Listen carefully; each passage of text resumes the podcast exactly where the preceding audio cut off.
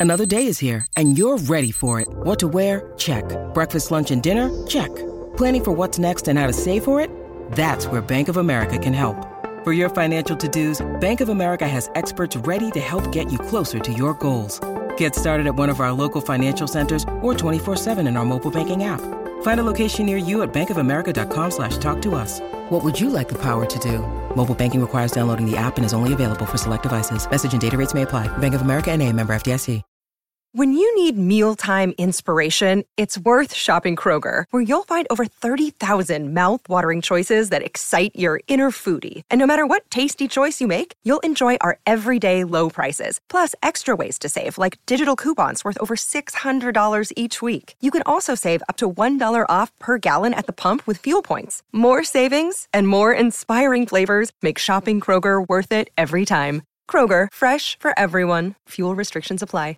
With threats to our nation waiting around every corner, adaptability is more important than ever. When conditions change without notice, quick strategic thinking is crucial. And with obstacles consistently impending, determination is essential in overcoming them. It's this willingness, decisiveness, and resilience that sets Marines apart. With our fighting spirit, we don't just fight battles, we win them. Marines are the constant our nation counts on to fight the unknown. And through adaptable problem solving, we do just that. Learn more at marines.com. The dream is made real!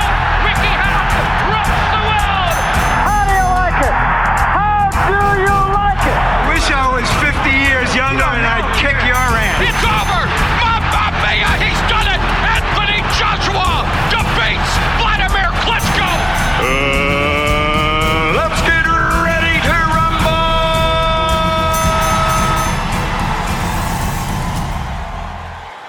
Welcome back, fighter fans, to another episode of BTR Boxing Podcast Big Fight Preview.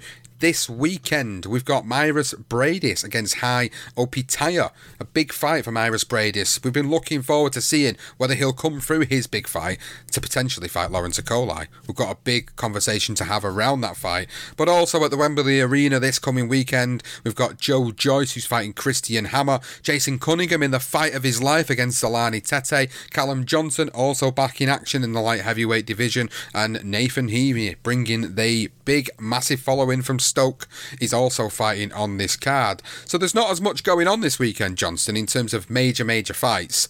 The biggest one for us is obviously Mairis Briedis against Hai Opetaia, which is a a really risky fight for Mairis Briedis going into a bit of a breakdown of this because, you know, we've had a little bit of a look at Hai Opetaia going into this big fight preview because we've not really seen anything of him. So we had to go and have a look at him and see what he was about. He's actually a pretty decent fighter. You know, you've mentioned it to me. You told me to go and have a look and watch him. I've watched him and, you know, he's a pretty handy, pretty handy operator. This is actually a, a risky fight, regardless of what you think of how good Briedis is. This is a really risky fight for him, and he's going over to Australia to fight him in his own backyard. So this this could be a real upset here. I, th- I think it, it is definitely a potential upset. Um, yeah, looking on um, Opetaia, I- again, we both didn't really know too much about him, but from the footage we've seen of this guy, he can fight, he can box, he's a good mover, he's slick. Um, you know, he's, he's got a bit of power, a bit of pop in him as well. Um, he's only 26, he's a young boy, southpaw. Obviously, the main point is that he's not fought anywhere other than I think he, I think the furthest he's gone is Mexico. Other than that, he's been in Australia for pretty much his whole career. Um, and um, the one thing I will say is none of those fights in particular we'd, we'd managed to see. None of the guys actually really put it on him, and so you don't really know what his inside game's like and how he's gonna how he's gonna be affected by Marius Briedis, who you know he's a he's a guy that has he's been around for quite a while now, and I mean 37, he's an old boy now, but you know he's probably the one fella that pushed the the, the best fight around at the minute, which is Usyk. I mean, he pushed him all the way, and from that point, I mean, for me, he's been he's been a star, and, and he's produced the goods. You think the Dorticos fight was outstanding in that to to win that uh, tournament, but I mean, the fact that he pushed Usyk as much as he did. But the fact of the the fact of the matter is, he's going to Australia against a younger guy who's going to be a bit quicker, a bit sharper. So Breeder said he can be a bit nasty, but I, I mean, we'll go into a bit of a breakdown in this fight in a minute, and I, and I sort of I, I can see Briedis losing a first few rounds here, uh, and and I can see him getting a bit frustrated. I think he's when he's in, when he's inside though, he's world class, and I think he can. He could, he could literally, if he really does land on Opetaia, he could get rid of him because we don't really know whether Opetaia is going to take these shots. But there is also a possibility if he does, if he's able to take them, and he does go behind on the cards, and he's a bit rough as well, Briedis. I could see a point getting taken away from him here as well.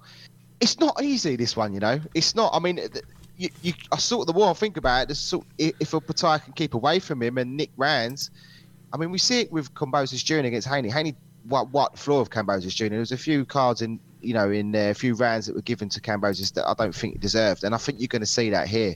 I hate to say again, pulling in the judges, but I think Briedis may need to get rid of this kid.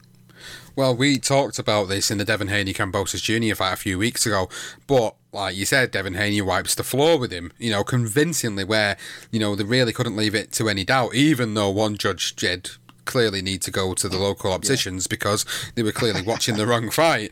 But there is that potential. There's always going to be that element of it. Briedis is obviously 37 years of age. He's 11 years older than his opponent. He's got all the experience behind him. He fights really well on the inside, and I think that's going to be the key for Briedis here is, is to test Opetaia on the inside and to see whether, if he gets on the inside, whether Opetaia can handle that, whether he's got the experience to handle it. He's had 21 fights, but as you've rightly pointed out, he hasn't fought anybody. He hasn't fought anybody at the level that Briedis has fought at and Briedis has been consistent at for the last six, seven years. So for me, this is a, a really it's, it's a moment really where you're either going to see a, a, a crown a crown star in the making in Opetaia and Briedis sort of fading away to the distance, or you're going to see the old dog still got them tricks up his sleeve that's going to be able to then solidify himself as the number one in the division, with the number two being Lawrence Okolie, and that fight finally happening before Okolie has to end up moving up because of his size and his reach and his weight. So for me, this is a huge fight, really, when you look at it from that perspective. It doesn't feel like it because it hasn't really been well promoted Uh, in regards because obviously Briedis isn't a UK based fighter. He isn't he isn't from the UK. Nobody really, you know, looks at it from a UK perspective other than us hardcore boxing fans who, who want to see these guys in action. And, and obviously when you look at Marius Briedis, you know, you, you think of the fights with Usyk, you think of the fights with Glowacki, you think of the fights with Dorticos, and, and obviously his last fight against Artur Mann. He, he's been really, really good throughout his career. He's been really consistent throughout his career. He's only got the one loss, obviously, to Usyk on his record. So, you know, for him now, this is a chance to solidify himself.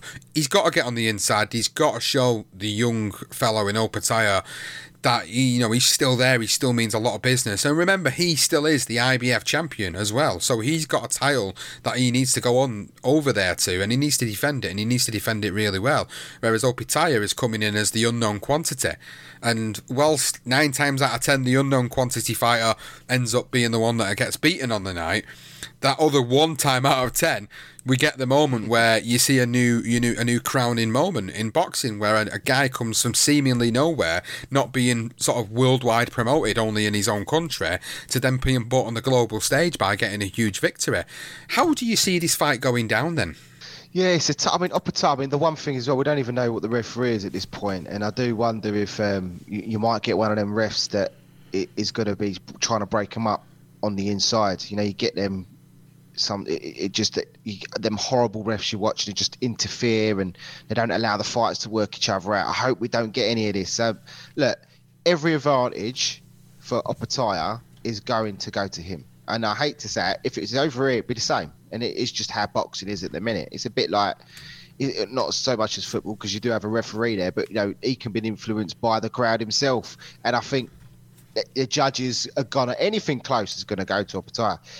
Briedis has got to be careful not to give away too many rounds in the early exchanges because I think what you're going to see is Opetaia is a very, very good boxer. He, he, is, you know, he's got a great amateur background as well, and he's easy on the he's easy on the eye. So it's easy to probably give him some rounds as well because Briedis is, for all he's he's worth, Briedis is a, I think he's one of the best fighters still around, even at 37.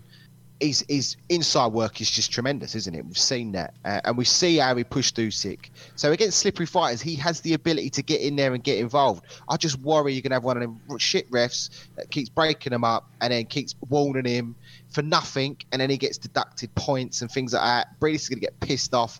I wouldn't be surprised if Briedis gets disqualified or something crazy like this. I just, I could, this is what I can visually see in my head, but on the other side, you piss Briedis off. He is a he's a very clever fighter on here. So as I say, he, he's not always very dirty, and uh, we don't know about Opetaia, and I, I, he's never had that in his whole career. Someone of the level of Briedis whacking him and going for broke. So I, I can see Briedis eventually working it out and hurting him, and um, I'm hoping he stops. I don't really know when. It could be middle rounds, middle to end rounds. I am hoping that Briedis doesn't allow Opetaia to take too much of a lead. I'm hoping he jumps on him sort of from four rounds onwards. But I think those first few rounds, first half of the fight, I think Opetaia you're going to see is very slick, and um, yeah, quite definitely one to look out for in the future though. But, but I think Briedis will eventually. If it look, I, am I'm, I'm really stuck on this. If Briedis stops him, great.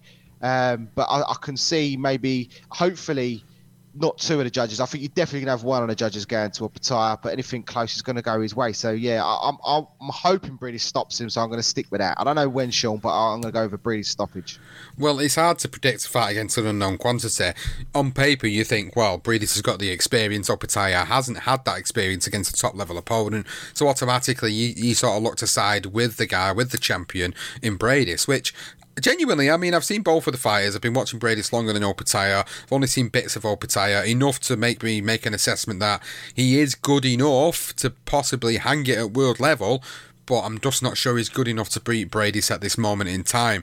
I think maybe another year or two against more high quality opposition, and maybe that's where he will then yeah. be a potential successor in the future in the cruiserweight division. I think Briedis wins it. I think he's I'd rather see him stop Opetaia later on in the fight and systematically break him down and get a good victory over him. Because if it goes to the cards, you know, there's always that doubt, as you've already pointed out and, and made it quite clear that you know these things do happen. It happens a lot. It happens in most countries. Unfortunately, judges can make them very very clouded judgments. Unfortunately, so hopefully that doesn't come into play. Hopefully Brady doesn't get frustrated, loses any points, and it ends up being controversial. If he if he knocks him out and stops him, great that's that's the fight with Lawrence Okolie on, and that's what we really want to see. We really want to see that fight happen. I mean, Briedis was over here, wasn't he? Uh, was it early last year? He was. Uh, when he yeah. when he dressed up in the Mario suit and uh, he came onto the uh, he came onto the broadcast, didn't he, on the zone, and it was quite hilarious. And it's obvious he wants the bigger fight because he knows it's going to make bigger money. And if it happens over here in the UK, it's going to make bigger money for him as a fighter. He's not scared of travelling whatsoever. Evidently, by going to Australia to fight the young But he's got to get through this fight first. I think he wins it. I, I, think it's a late stoppage for him. I'm looking forward to it. It's the, probably the, for me the biggest fight of the weekend uh, in in in the world per se. But you know we've got our UK fighters going on this weekend. We've got a Frank Warren card happening this weekend, and you know, I was really looking forward to seeing Joe Joyce versus Joseph Parker. Unfortunately, that hasn't happened. Joseph Parker has moved on and he's now signed with Boxxer instead. So apparently, Ben Shalom has made an offer to Frank Warren to fight Joe Joyce uh, later on this year. So as it stands, on Saturday, Joe Joyce faces off against the aged Christian Hammer, who has fought literally everybody. He's fought anybody who's anybody in the sport, hasn't he, really? Hughie Fury, Frank Sanchez, Tony Yoka, Luis Ortiz, Alexander Povetkin, Tyson Fury, Michael Sprott. You know, he's fought literally everybody in the division that's possible to fight. And he's still 34 years of age. And God, he's been going for uh, so, so long. His career started in 2008. This, for me, is a fight to keep Joe Joyce active, keep him ready, keep him in shape for that bigger fight this year. Joe Joyce, 13 0 in his career so far, has been pretty destructive. Regardless of what you think about how he gets the job done, he does look slow and methodical and ponderous at times.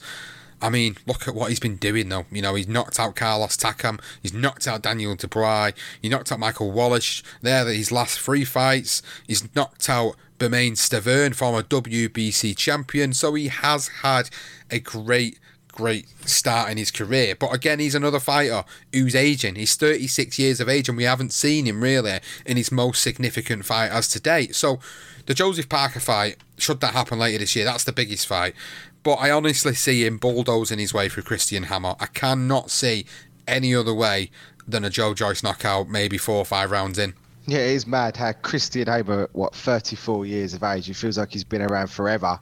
And you've got Joe Joyce a couple of years older than him. And so obviously he stuck around the amateurs a bit longer, but it, it just shows you it's crazy how, how it's happened. But yet, you would say Joyce is the fresher of the two, probably because he stuck around the amateurs and uh, Hammer's obviously you know, he's an aged 34 some of the fights he's been in. That being said, he hasn't actually been knocked out clean since uh, I think it was Gunecki or something like that, uh, that that knocked him out he gets stopped. He got stopped sort of in retirement. So against both the Fury boys, I think he got he had to retire in his corner. So he hasn't actually been knocked out. So it would be a statement from uh, from Joe Joyce if he was to do that. But as you say, he does look slow. It is a Mariusz Wach. Sorry, that was the last time Hammer got actually wiped out clean, and that was in 2010. So he doesn't actually get fully fledged knocked out. So I'm hoping that Joyce will uh, just keep pressurizing him. But maybe what he does do is he realizes I'm going to probably get knocked out soon, so I'm not going to step out in the corner uh, for the next round. I think you might see that. I think you might see him get stopped at his corner,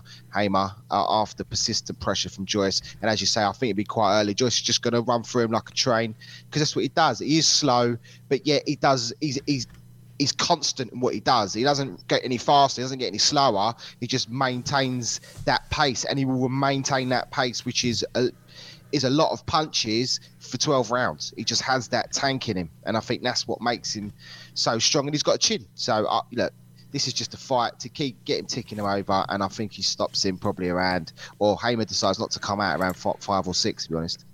So the other big fight on the card for me is Jason Cunningham, who, as I said at the start of the show, you know, he's in the fight of his life here, isn't he, against Zolani Tete? He's been on a career resurgence. You know, he's obviously been in some big fights throughout his career, but he's lost the bigger fights of his career so far. Reece Bellotti, Jordan Gill, Michael Conlan. You know, Khalid Yafai, you know, Khalid Yafai 2015. The big fights of his career so far, really, he's lost. But then, as of last year, after a few routine victories over 2019 and 2020, he beats Gamal Yafai on points. He beats Brad Foster, the biggest win to date of his career. And then in his last fight in April of this year, he beats Terry Le Couviour and continues his great run of form. And now he comes up against the once formidable Zolani Tete, which I think is a really good statement of intent at this stage of his career because, you know, with Cunningham, everything is now at a point where it's everything's a winner. For him, everything everything's a winner now because he's come back and everything he does from this point forward is probably more than expected of him. It's more than what's been again overachieving. I think he's starting to overachieve. No, nobody expected this of him, and then he's going in against Zolani Tete. Now Zolani Tete, as we know, absolutely fantastic fighter, fantastic fighter throughout the course of his career, but he got absolutely demolished in 2019 against John Riel Casimero, and I'm not so sure if he is the same fighter anymore to be honest. I think a lot of people have realised that they can actually hang it with Tete. He's had that massive power and he's had some great stoppages on his record. I remember him stopping Paul Butler in 2015, you know, emphatically stopping Paul Butler in 2015. And from then on, he gets a good few TKO wins. But then over the course of a few fights, people started to figure him out and started to realise actually, you know, there's a way in which you can avoid this guy's power. Very reminds me of uh, the, the Breidis Prescott when he absolutely demolished Khan. And then when people found a way around it, Kevin Mitchell, I think, was the one that just made him look very amateurish. So there's a potential here for Jason Cunningham to to do something that not many people have done in the career, and that's that's really put a statement to his name and beating a guy like Zolani Tete. So we've got the IBF International Super Bantamweight title on the line. The Commonwealth title is on the line as well in this particular fight. This is the biggest fight of Jason Cunningham's career. A win here for him would surely then put him in line for a huge, huge payday in the super bantamweight division. We've spoke about in our reaction show recently. Obviously, we've got MJ Akhmadaliev, you've got Brandon Figueroa, Stephen Fulton, you know, all up there at the top, the very top of the super bantamweight division. You know, the likes of Ronnie Rios, who's just fought Akhmadaliev. I mean, Jason Cunningham's not too far away in, in the overall rankings from these fighters. And I honestly think, you know, a big win against someone like Tete puts him right up there, you know, as a potential future voluntary opponent of someone in the division. I genuinely think that's where it puts him. But can he overcome him, Johnston? Can he overcome the powerhouse of Zolani Tete?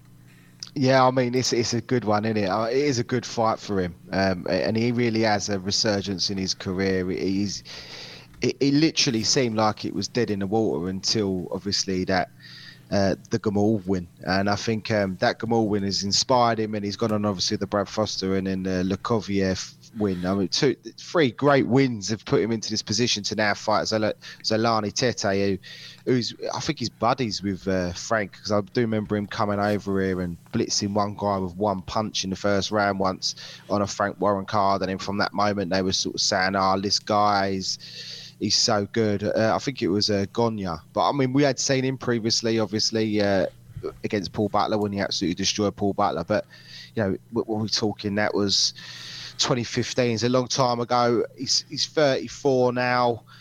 But you know, they're both southpaws. Look, Jason Cunningham. If there's any a chance for him to get another big name, it's this is the fight for him to do it. I mean, it is it's, it's more than possible. And as you say, like when fighters are not as sort of frightened as as, as Tete as they used to be, uh, it's like maybe some of them used to go into the ring already a beaten man, and and I think now like like Butler did, but I think I don't think it's going to be like that for Jason Cunningham, and, and I, I just hope Jason can do it. It's a big ask for him though, to be fair because I do think Tete's still, you know, even if he's he's a bit older, but he's still got the skill. He's still got a bit of pop. I mean, you don't in throughout the one thing I've always learned is you don't ever lose your power. Um, and yes, he has been he got knocked out recently, but he still has power as well. Tete, he's a slick fighter. It's going to be interesting because they're both southpaws as well. How that's going to work out. I think if anyone's going to work it out quicker, it probably will be Tete. But um, I'm, I'll be cheering on Jason Cunningham. I really will. I just think that Tete might still just have enough in the locker. I agree with that statement. I think that's kind of where I'm edging towards. You know, my heart wants Jason to win so badly. You know, yeah. what wants him to get that that that one big career payday that sets him up for life. But then the other side of me in my mind says that Zolani Tete is going to have too much for him uh, and is potentially going to stop him later on in this fight. And I think that's the way it will go. You know, if Jason wins it, I'll be absolutely over the moon for the lad. I really, really will. But I'm not overly confident that he's he's going to be able to withstand the power for too long throughout the course of that fight. Let's just see what sort of game plan that they put together, and if they put a good enough game plan together, they might just be able to get the victory over Tete. Let's see what happens. It's another great fight uh, for the card. I'm actually looking forward to seeing this fight over any of them on that particular card. But like heavyweight Callum Johnson is back in action, finally back in action in his rescheduled fight against Igor Mikhalkin, which you know we've wanted to see Callum Johnson fighting the best fighters of the division since his loss to Beterbiev in 2018, you know, he's not really fought anybody. He's got some names on his record that have got good records, but they're, they're very padded records. And it's so frustrating because, you know, four years down the line since his fight against Beterbiev, when he knocked Beterbiev down, you know, this this is huge. He should be fighting the likes of Bivol. He should be fighting the likes of Gilberto Ramirez. This is just not happening for him. I just I know he's had issues, promotional issues outside of the ring. I know he's ended up with Frank Warren again. Why, just why is he not being pushed forward for a big fight in his career now? At this stage of his career, at the age of 36 now, he shouldn't be taking these fights. He shouldn't be involved in these fights. I understand he's had injuries and I understand he needs to be active and he needs to shake off that ring rust. But if he gets this victory against Mikhalkin, he's got to have a big fight next. He really has. If he's to make anything of his career at the top level, then it has to be now. It really has to be. His biggest win, really, now in his career is Frank Buglioni for me. That's the biggest win he's had. He's had a great fight against Beterbiev, but he didn't win. So he needs a big fight. We need to see whether he can fulfill his potential of becoming a world champion in the light heavyweight division. What do you think then about Callum Johnson's chances? Not just of obviously getting the victory in this coming fight this weekend, but actually getting that big fight in the light heavyweight division. Yes, look, I, am with you. He's been very frustrating, Callum, because I know he, he's had a lot of problems outside of the ring. He's just he's just been so inactive.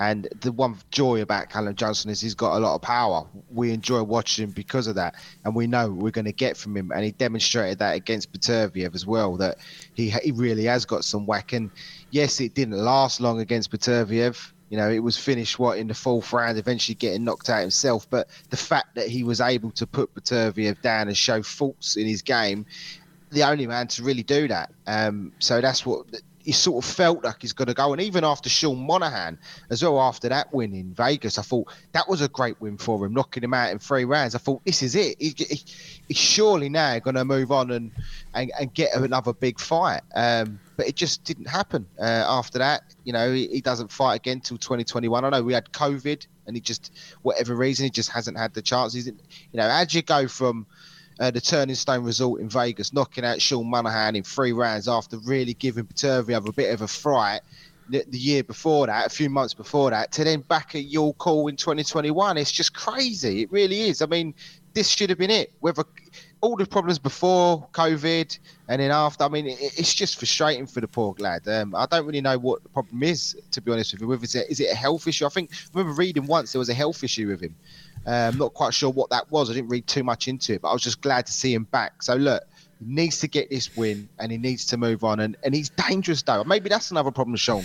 Is maybe the guys in the light heavyweight division, like the Anthony Yardes or even Buatsi, are probably like, I don't really fancy Callum Johnson because if he lands one on me, I'm going to get knocked out. Maybe that's the reason.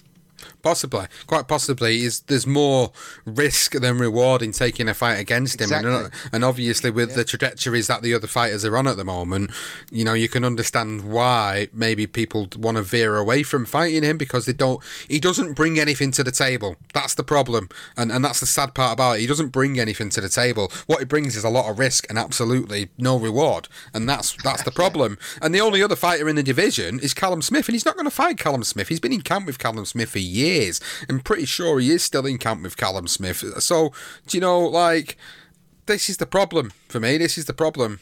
If if he unless he takes a big fight, unless he gets put into a big fight by his promoter, then he's just going to continue and then by the time he gets a big fight, he's going to be too bloody old. His, his skills are going to diminish, and they're not going to be what they were in his early 30s. And then it's just going to be a case of you know what could have been, and that's what I don't want to yeah. see from him. I just hope that he gets a, another emphatic victory, and I hope they really push him on, and I hope he starts calling people out after this and starts saying, "Look, fight me. You need to fight me." You know, what about Lyndon Arthur? He's not got nothing going on at the moment. Lyndon Arthur, Callum Johnson, good domestic clash. You know, good value in it. You know, Frank Warren promotes them both. Why not get that on? That'd yep. be a that'd be another fight. Richards is another Craig, one. Yep, yep, Craig Richards. So yeah, there's some good fights out there for, for Callum Johnson. I think he needs them, and I think they all need each other at the moment because of the way the light heavyweight division is stacked. So that's another fight on the card this weekend. So there are other fights going on, uh, prospect versus journeyman fights. The one that I really did want to point out was Nathan Heaney. You know, he brings this massive following from Stoke, a very sort of Ricky Hatton esque following from Stoke. He brings with him to every fight, and he's 15 and 0 he's fighting Nizar Trimek, who's 9 3 and 2. And again, I feel frustrated like I feel with Callum because I feel at this point of his career now, he is ready for a step up. His last fight against Diego Ramirez was considered a step up. He got the UD over 10 rounds, didn't look fantastic in the fight, but prior to that, he'd been stopping people with the last four or five fights, and he's been progressively moving forward. This is what Frank can do with his fighters sometimes. He puts them through this this sort of 20 to 25 fight apprenticeship before he then finally gets some, you know, a, a, world title shot. I mean, how many fights did Ricky Hatton have before he ended up getting his world title shot? Something similar, 20, 25, something like that, maybe even 30. Uh, I remember it being a, a long, drawn out process with him, and it feels like it's going the same way with Nathan. It's like, Frank Warren knows he hasn't got any massive, massive fighters in his stable. If Tyson Fury stays out of the ring, he hasn't got any world champions in his stable, so he's, he's like he's carefully managing and manoeuvring the likes of Nathan Heaney so that he doesn't get beaten too soon before he's put in a big fight, where it means that Frank Warren's going to make some good cash off it. It feels like that's what he's kind of doing with him at the moment, and it probably is the case. I think Nathan needs to step up, and I'm not saying he doesn't want to step up as a person, but I think his team and his management and his promotion need to step him up after this fight. They really do. Again, the same way I feel about Callum. Callum's at a later stage of his career. Callum should be fighting world level fighters. Nathan Heaney should be fighting former champions now. I think that's the point he's at. He should be fighting more eh, sort of aged champions of the division, people that you know were once former champions or contenders that have actually got a little bit of a resume behind them. He shouldn't be fighting the likes of Nizar Trimek at this moment in time. No, and you're right, and, and he's got a, a real knack for that, hasn't he, Frank Warren? To the trouble is, is it gets to the point where it, they're, they're over over prepared for it, and they go a bit over the hill, and uh, it, it, you've got to find the balance. And, and I think that sometimes he, he, he just takes too long with these fights. And, and, and, you're right with with Heaney. I mean, you look at the fights he, he, should have had. I mean, he should have been all the names and around. You know, Udofia, and you've got uh, you got um, Wilson Dent Bent the other day. You had Deeney last night. The other on the weekend they fought, but you know, you your Fowlers, your Denzel Bentleys. There's not like there are no fighters in and around this division domestically that he couldn't have taken. And there's just none of them names, not even a Brian Rose on there. You know what I mean? It's uh, as you say. I think he. It, it, I don't really like the way sometimes these fighters are managed in the way you, you've got to have those domestic fights, and it's like it's almost like people are so frightened of having those domestic fights where then they, they don't it sort of pushes them back. When you look at sort of Nathan Gorman, that sort of thing. And, and, and I think that maybe that's what they look at and they get a bit worried about that. So they would rather fight these random foreign fighters, bring them over and, and do a job on them. Um, and then they just take too long. Um, yeah, I don't think that's a great learning curve, and I, I do worry for when he does step up those Sean, because I do think that I don't think he's had enough experience. So when he does, yeah, he's had 15 fights, but yeah, who's he really bought? Who's he really beaten? And uh, and that's the danger, mate. You need to be, you need to have a situation where you're hurt. You need to have a situation where you have to really dig deep to win fights. I, I haven't seen that from him. I, I mean, I haven't watched every one of his fights. Maybe there has been one that I missed. I don't know, Sean. Maybe you can enlighten me, but I don't think there is, and I think that's the danger. He needs these next fights now to do that if he wants to even come close to a world title, being a contender even. Yeah, no, I'm, I'm not going to disagree with you. There hasn't been anything really. He's looked a bit flat in a few of his fights, but you know that might be a motivation issue. It might be, you know, he gets in the exactly. ring and he's, he, needs, he needs that big fight. Yeah, exactly to get him going. Exactly. You know, it might actually be over preparation as well. You said like when the when these fighters, you know, like I've got that hunger and desire, they might even over prepare themselves for fights that they don't even need to be prepared as much for.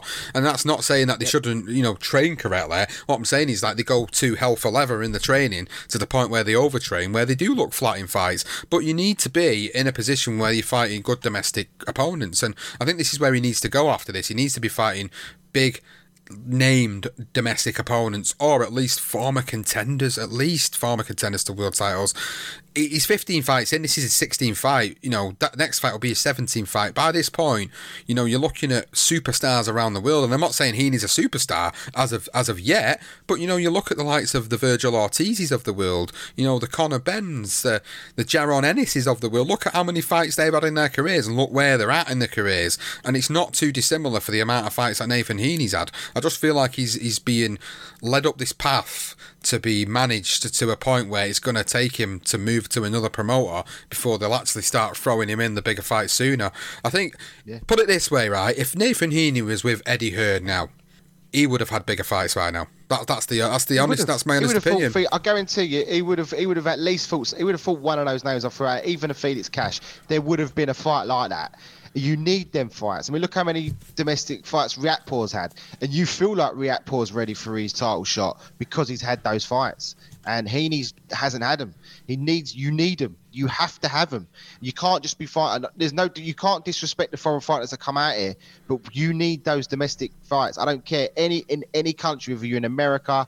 You just mentioned Boots Ennis as well. He's had them. These guys have got to have it to test them and then they and then you come at end of the day if you lose unfortunately you do have to take a step back. And sometimes i think they get a bit too frightened. And i think guys like frank warren's the, the worst promoter around that with with those. He, he just he marinates everything not even big fights for too long Yep, no, I agree on that. So, the rest of the fights on that card Mickey Burke, Henry Turner, Tommy Fletcher, Arnold Abodai, all fighting this weekend on that card. Matt Chamberlain against Mark Vidal, also fighting for the IBF European Lightweight title. And they're the major fights on this weekend. They've got a few small hall shows going on across the south of England, one in Plymouth, one at the York Hall as well on Saturday night. But there's no other major fights on this weekend, so a little bit of a shorter episode for the fights that are happening this weekend So I suppose it gives us just a little couple of minutes at the end of the episode just to yet again re promote Legendary Night Season 3 starting on the 4th of July. Now, if you're a patron of the BTR Boxing Podcast Network, you will be getting the first three episodes on that day. For everybody else, you'll be getting episode after episode, week after week. For 10 weeks coming, 10 new fights, 10 legendary tales. Please make sure you've subscribed to that individual podcast feed on any available podcasting app out there. And if you're on social media, you can find us at Legend Night Pod, and of course, BTR Boxing Pod. You can find us on any available podcasting app, any available social media app. We are on there. Make sure you search for us, follow us, retweet us, share us, whatever you want to do. Comment on any of the episodes, comment on this episode, please. We do genuinely appreciate all the feedback that we've been getting as of late. So, if you're not a patron to this podcast, there's only one final thing I'm going to ask you to do. Go and at least check it out. Patreon.com forward slash BTR Boxing Podcast. You'll see all the available tiers there. You've got access to episodes earlier. The series based content always comes out earlier for you. You've got Patreon only content. We record an episode at least every single month separately. That doesn't go out on the main feeds. You get ad free episodes, so you don't have to listen to those annoying pre, mid, and post ads that get put in there.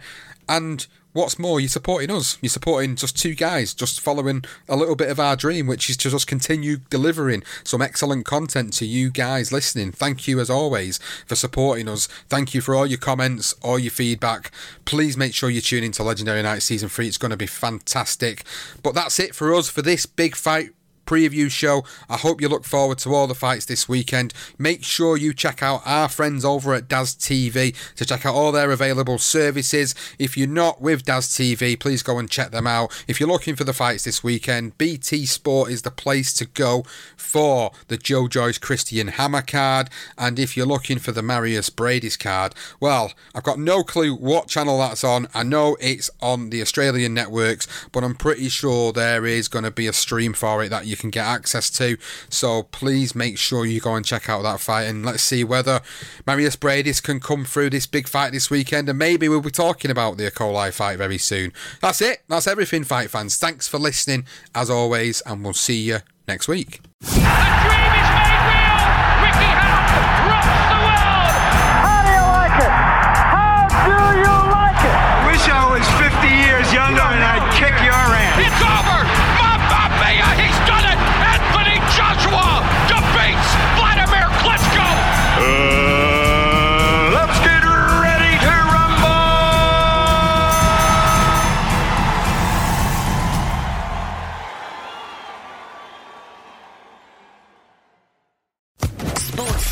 Podcast Network.